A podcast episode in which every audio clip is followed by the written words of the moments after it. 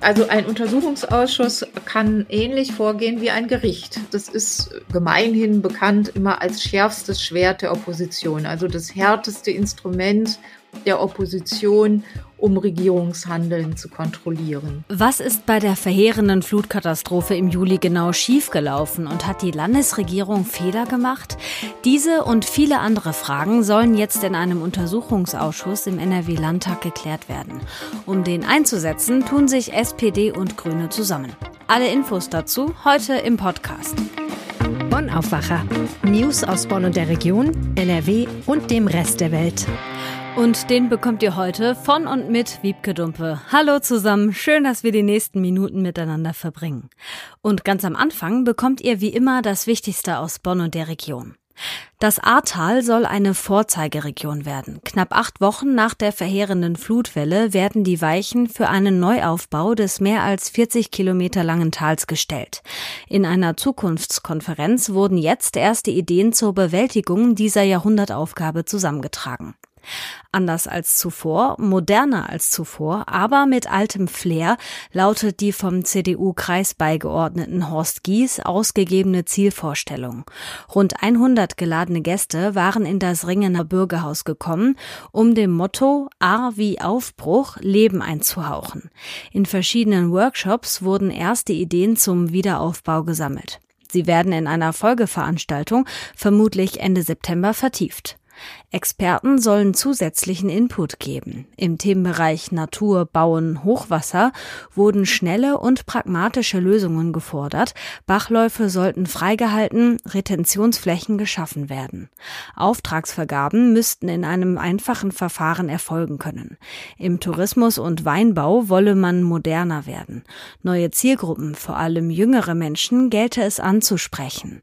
Neue Hotel- und Gastrokonzepte, mobile Gastronomieeinheiten Einheiten könnten geschaffen werden. Ob autonomes Fahren in der A-Region oder der Bau einer A-Schwebebahn, an Ideen, ob abstrakt oder konkret, mangelte es nicht. Kardinal Rainer Maria Wölki hat in der vergangenen Woche die 100-Jahre-Feierlichkeiten des Aloysius-Kolleg in Bad Godesberg besucht. Der Heiligen Messe blieben 30 Schüler aus Protest fern. Auch in der Elternschaft herrscht teilweise Unverständnis darüber, dass die Schule den Kölner Kardinal eingeladen hatte. Ein Vater erklärte dem Generalanzeiger, dass er es wirklich nicht verstehen könne, warum die Schule sich mit ihrer Geschichte dazu entschieden hat, gerade Herrn Wölki einzuladen. Die Schüler sollten nun dazu gegenüber der Schule Stellung beziehen. Eigentlich sollte eine Zusammenkunft schon am Montag stattfinden. Die wurde aber abgesagt, weil einige Schüler keine Zeit hatten. Dann sollte das Gespräch am Mittwochnachmittag in der Oberkirche stattfinden. Der Schulleiter betont, dass es um eine inhaltliche, konstruktive Auseinandersetzung mit ernstzunehmenden Anliegen der Schülerinnen und Schüler gehe. Konsequenzen soll es für sie nicht geben. Der Rektor geht davon aus, dass die Schülerinnen und Schüler nicht schwänzen wollten, sondern ein ernstes Anliegen vertreten. Darüber lohne es sich zu sprechen. Die Richter der zehnten großen Strafkammer am Bonner Landgericht haben einen notorischen Drogendealer erneut ins Gefängnis geschickt. Der 58-Jährige wurde zu sechs Jahren und acht Monaten Haft wegen Drogenhandels und Drogenbesitzes verurteilt. Außerdem wurde eine Unterbringung in einer Entzugsklinik angeordnet. Insgesamt hatte der gelernte Schweißer innerhalb weniger Monate von Juni bis Oktober 2020 mit über zwei Kilo Heroin und 300 Gramm Kokain gedealt. In den Fokus der Fahnder kam der 58-Jährige, weil er mit seinem Mercedes regelmäßig in der Nähe einer Bonner Substitutionspraxis stand und den Stoff an Junkies verkaufte. Anfang November wurde seine Wohnung in einem Mehrfamilienhaus durchsucht. Zunächst war die Ausbeute mit 134 Gramm Cannabis auf dem Wohnzimmertisch nicht groß. Auch im Auto fand man nur kleine Mengen. Ein Kilo Heroin fand die Polizei auf dem Dachboden, gut versteckt zwischen verstaubten Kisten und altem Gerümpel. Der Angeklagte sagte, er sehne sich nach nichts mehr als, Zitat, ein bisschen Paradies, ein wenig Normalität ohne Drogen. Seine Strafakte umfasst bereits 28 Einträge. Er steht aktuell unter fünf laufenden Bewährungen. Die Fertigstellung des neuen Hallenbades und der benachbarten Kita in Königswinter verzögern sich erneut. Wie die Verwaltung im Haupt-, Personal- und Finanzausschuss berichtete, soll der öffentliche Badebetrieb in der zweiten Novemberhälfte starten. Im Juni war man noch von September ausgegangen. Die Kita Hallenbad soll nun im Oktober fertig werden. Die finale Phase der Baumaßnahmen sei leider geprägt von der großen Auslastung der Handwerksbetriebe und von Lieferproblemen bei einzelnen Materialien, sagte Dezernentin Heike Jüngling. Unmittelbar vor der Sitzung hatten sich Mitarbeiter der Verwaltung und der Projektsteuerung getroffen und über den Stand der Dinge berichtet. Nach der Montage des Edelstahlbeckens, Fliesenlegearbeiten und einer Einregulierung der technischen Anlagen ist ein Probebetrieb ohne und mit einzelnen Schwimmern voraussichtlich Ende Oktober vorgesehen. Und jetzt geht's hier im Aufwacher um eine ziemlich wichtige Frage. Was ist genau schiefgelaufen bei der zerstörerischen Flutkatastrophe Mitte Juli? Unter anderem mit dieser Frage soll sich ein Untersuchungsausschuss im Landtag jetzt befassen, zumindest wenn es nach den Grünen und der SPD im NRW-Landtag geht. Weil die zusammen genug Stimmen haben, wird der Untersuchungsausschuss wohl heute eingesetzt. Kirsten Bialdiger ist bei der Rheinischen Post Chefkorrespondentin für die Landespolitik und hat den Weg dahin mitverfolgt. Hallo Kirsten, willkommen im Aufwacher. Aufwacher. Ja, hallo. Jetzt ist es ja so, die Grünen wollten diesen Ausschuss schon länger. Die SPD hat jetzt auch zugestimmt. Die Regierung aus FDP und CDU, die hatte vorher eine Enquete-Kommission angeboten. Ganz schön viele Begriffe. Können wir mal kurz aufklären, was so der Unterschied ist? Weil beide haben ja die Aufgabe, etwas zu lösen, sage ich jetzt mal so. Ja, gern. Äh, fangen wir mal äh, mit der Enquete-Kommission an. Also wie du genau richtig gesagt hast, wollen CDU und FDP eine Enquete-Kommission einrichten.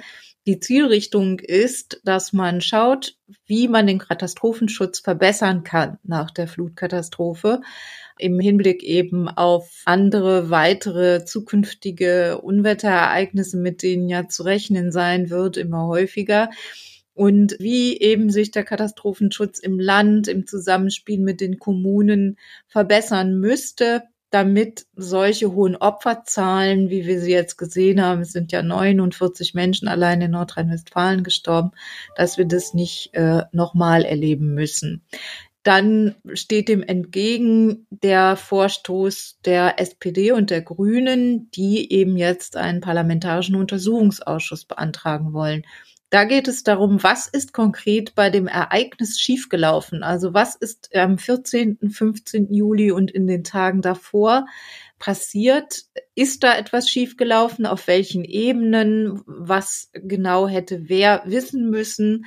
Was haben die beteiligten Verantwortungsträger gewusst und was, wo haben sie vielleicht einfach falsche Einschätzungen gehabt? Also eher so ein bisschen retrospektiv in die Vergangenheit gewandt. Das andere ist auf die Zukunft ausgerichtet. Und der Untersuchungsausschuss, der könnte ja auch noch ganz konkret so das Fehlverhalten einzelner Personen auch hervorheben, ne? Ganz richtig. Und das erklärt dann auch schon ein Stück weit, warum die Landesregierung darauf nicht so erpicht ist. Hm. Also äh, ja, richtig. Es würde, es, es sind ja noch viele Fragen offen. Also es geht los bei der Frage, welcher Wetterdienst hat wie genau gewarnt, wie örtlich genau war vorhersehbar, was da passiert, war die Information nicht deutlich genug, haben nur die Entscheidungsträger sie nicht verstanden, haben sie vielleicht sie nicht weitergegeben, wo ist diese Informationskette durchbrochen worden, das ist ein Strang, dem man nachgehen müsste. Auch innerhalb der Landesregierung ist noch nicht so ganz klar, wie da die Abläufe waren. Wer hat wann wen informiert? Wann kam der Ministerpräsident Armin Laschet ins Spiel? Äh, wie hat er reagiert? Wann hat Innenminister Herbert Reul, der ja im Urlaub war in Schleswig-Holstein. Wann hat er realisiert, jetzt äh, ist es aber wirklich sehr, sehr dringlich. Alle diese Fragen sind noch offen. Und dahinter steht natürlich die eine große Frage, hätten Opfer vermieden werden können, hätten Menschenleben gerettet werden können, wenn da irgendein Fehler, ein gravierender Fehler nicht passiert wäre. Wie war denn dann jetzt der genaue Weg dahin? Also ich habe ja gerade schon gesagt, die Grünen waren schon länger dafür, die SPD hat jetzt erst zugestimmt. Da gab es ja auch einen Fragenkatalog an den Ministerpräsidenten Armin Laschet, der eigentlich hätte beantwortet werden sollen. Das ist aber nicht passiert. Können wir den, den Weg zu diesem ähm, zu dieser Abstimmung, die da stattfindet, jetzt auch nochmal aufdröseln?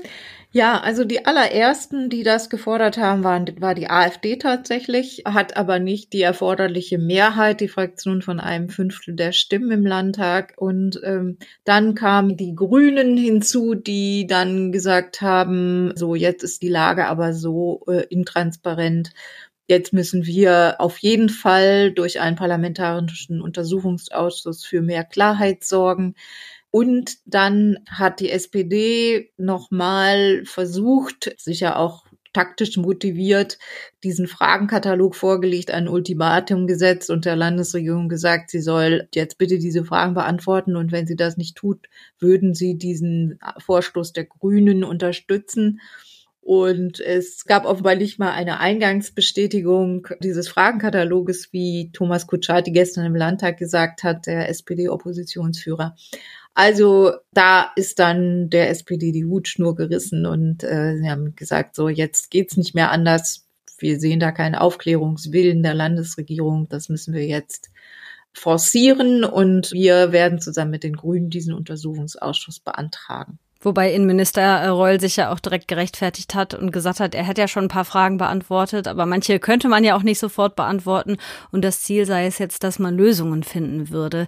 Wenn dieser Ausschuss arbeitet, was heißt das dann am Ende? Was ist die Konsequenz? Haben da wirklich Leute konkret was zu befürchten? Wie heikel ist das? Also ein Untersuchungsausschuss kann ähnlich vorgehen wie ein Gericht. Also er kann Zeugen laden, er kann äh, interne Dokumente unter den Mitgliedern auch dann vertraulich verteilen. Das ist gemeinhin bekannt immer als schärfstes Schwert der Opposition, also das härteste Instrument der Opposition, um Regierungshandeln zu kontrollieren. Und man kann sich vorstellen, also sollte es wirklich so sein, dass irgendjemand geschlafen hat, dann könnte es schon rauskommen durch solch einen Untersuchungsausschuss. Und das kann sehr unangenehm werden dann für die handelnden Personen. Da wissen wir aber natürlich vorher nichts Konkretes darüber. Das müssen wir jetzt abwarten. Die Opposition zeigte sich heute zuversichtlich, dass sie auch bis zum Ende der Wahlperiode, das wäre ja dann schon im Mai, auch zu Ergebnissen kommt und das Ganze dann auch abschließen kann. Da bin ich mal gespannt, was dabei rauskommt. Danke, Kirsten Bialdiger, für die Infos. Ja. So, jetzt kommt ein Thema, da werde ich direkt hellhörig. Es geht um Kölsch. Angebliche illegale Preisabsprachen, 8 Millionen Euro Bußgelder und die Bierbrauer Erzquell, Früh und Gaffel. Darum ging es im Prozess um das vermeintliche Kölschkartell. Jetzt hat das Oberlandesgericht in Düsseldorf die drei Kölschbrauereien freigesprochen. Viktor Marinov hat den Prozess für uns begleitet. Hallo Viktor. Hi. Bei dem Wort Kölschkartell habe ich direkt aufgehorcht und musste feststellen, für den Ursprung müssen wir 14 Jahre und 35 Prozesstage zurückspringen. Wichtig ist nämlich das Jahr 2007. Was soll da angeblich passiert sein? Da sollen sich diese drei Kölschbrauer, um die es geht, getroffen haben bei einer Sitzung des Brauereiverbandes NRW. Und da sollen sich nämlich abgesprochen haben, dass sie den Bierpreis erhöhen um ein Euro pro Kasten. Und das war das Jahr 2007. Danach, 2014, kam das Bundeskartellamt ins Spiel, hat das Ganze aufgedeckt und dann dickes Bußgeld verhängt. Und erst jetzt findet aber nach dem Einspruch der Brauer der Prozess statt am Oberlandesgericht in Düsseldorf. Und da sind wir jetzt und das hat 35 Tage, wie du sagtest, gedauert, dieser Prozess. Okay, das heißt, die Bierbrauer haben damals direkt gesagt, nee, diese Absprachen hat es so nicht gegeben. Deswegen wehren wir uns gerichtlich gegen dieses Bußgeld, oder? Genau, die haben sich dagegen gewehrt, ja. Du hast das Treffen des Brauereiverbandes in NRW angesprochen. Das war besonders wichtig für den Freispruch und stand im Fokus des Prozesses. Warum? Genau, also es soll ja dieses äh, Treffen das Zentrale gewesen sein, wo sich die Brauer zusammengesammelt haben und gesagt haben, wir erhöhen jetzt den Preis über alle Firmen hinweg was ja kartellrechtlich nicht legal wäre. Und da gab es ursprünglich auch äh, für die Vorwürfe vom Kartellamt 14 Zeugen. 14 Zeugen hat äh, das Gericht in Düsseldorf gehört. Davon haben sich aber nur zwei überhaupt an diesem Treffen erinnert. Und äh, von diesen zwei waren die Aussagen, sagen wir mal, nicht so gerade verlässlich. Also das Gericht sagte, die waren zum Teil so chaotisch und bizarr und auch falsch. Einer von diesen zwei Zeugen hat eine Aussage zurückgenommen auch. Und spätestens dann war für das Gericht klar, äh, aufgrund dieser Aussagen kann man nicht die drei Kölschbrauer beschuldigen, eine Kartellabsprache getroffen zu haben. Du warst ja auch selber mit dabei im Prozesssaal in Düsseldorf. Wie war denn da so die Stimmung dort, als klar wurde, ja, hier gibt's jetzt einen Freispruch? Genau, also das war der letzte Tag, bei dem ich dabei war von diesen 35 Tagen. Und da war auch einer der ersten Sätze äh, vom Richter, dass die Brauer jetzt freigesprochen werden. Und schon da hat man so einen sehr hörbaren äh, Seufzer äh, vernehmen können von dem Chef der Gaffelbrauerei. Also der war so erleichtert, weil seit Jahren wehrt er sich ja gegen diesen Vorwurf. Und dass es jetzt heißt, an dem Vorwurf, Vorwurf ist nicht dran, vom Gericht, ähm, das ist für ihn einfach eine enorme Erleichterung. Die drei Kölschbrauer wurden also freigesprochen. Man muss aber sagen, das ist jetzt nicht der einzige Bierbrauerprozess und auch das Bundeskartellamt hat nicht nur gegen die drei ursprünglich ein Bußgeld verhängt. Kannst du das nochmal so ein bisschen einordnen? Der ursprüngliche Vorwurf, der richtete sich nicht nur gegen die drei Kölschbrauer, sondern gegen elf Bierbrauer und 14 persönlich Verantwortliche äh, in diesen Firmen. Und da hat das Kartellamt Geldbußen in Höhe von insgesamt 338 Millionen Euro verhängt. Und diese Prozesse laufen zum Teil separat. Also eine Brauerei hat auch schon was bezahlt. Die haben keinen Einspruch eingelegt. Das ist die Brauerei Radeberger. Die haben 160 Millionen Euro bezahlt. Gegen andere, zum Beispiel gegen die dänische Brauerei Carlsberg, läuft noch das Verfahren auch in Düsseldorf. Die sollten nach dem ursprünglichen Wunsch des Bundeskartellamts 62 Millionen Euro zahlen. Ob das jetzt so kommt nach diesem Freispruch äh, bleibt offen, aber es scheint zumindest unwahrscheinlicher. Freispruch für die Kölschbrauer Erzquell, Früh und Gaffel. Die Infos zum Prozess hatte NRW-Reporter Viktor Marinov. Danke dir. Danke dir. Die Kulturtipps zum Wochenende, die kriegt ihr zwar erst morgen, ich möchte euch aber heute schon einen Artikel von Kulturredakteur Lothar Schröder empfehlen. Er war gestern im Düsseldorfer Schauspielhaus und da haben Bundeskanzlerin Angela Merkel und die weltweit gefeierte Schriftstellerin Chimamanda Ngozi Adichie miteinander diskutiert. Zwei ihrer Themen, Demokratie und Feminismus. Mir wäre das vor 20 Jahren nicht so aufgefallen, wenn auf einer Diskussionsrunde nur Männer gesessen hätten. Mhm. Heute finde ich das eigentlich nicht mehr okay. Ähm, wenn jetzt, äh, also es, äh, es stört was, äh, da fehlt was. Also ich glaube, wir haben da einen kleinen Fortschritt gemacht, deshalb sind wir aber noch lange nicht bei gleicher Teilhabe angelangt. Und die Analyse zu der Debatte, die könnt ihr nachlesen. Den Link dazu packe ich euch in die Show Notes. Und das hier könnt ihr heute auch noch im Blick behalten. Wer heute in NRW einkaufen will, könnte vor geschlossenen Läden stehen. Die Gewerkschaft Verdi hat zu einem landesweiten Streik im Groß- und im Einzelhandel aufgerufen. Verdi fordert eine Lohnerhöhung um 4,5 Prozent im Groß- und im Einzelhandel sowie einen Mindestlohn von 12,50 Euro für den Einzelhandel. In Dortmund ist heute auch eine Kundgebung geplant, zu der neben Streikenden aus rund 160 Betrieben auch der SPD-Vorsitzende Norbert Walter Borjans kommen wird.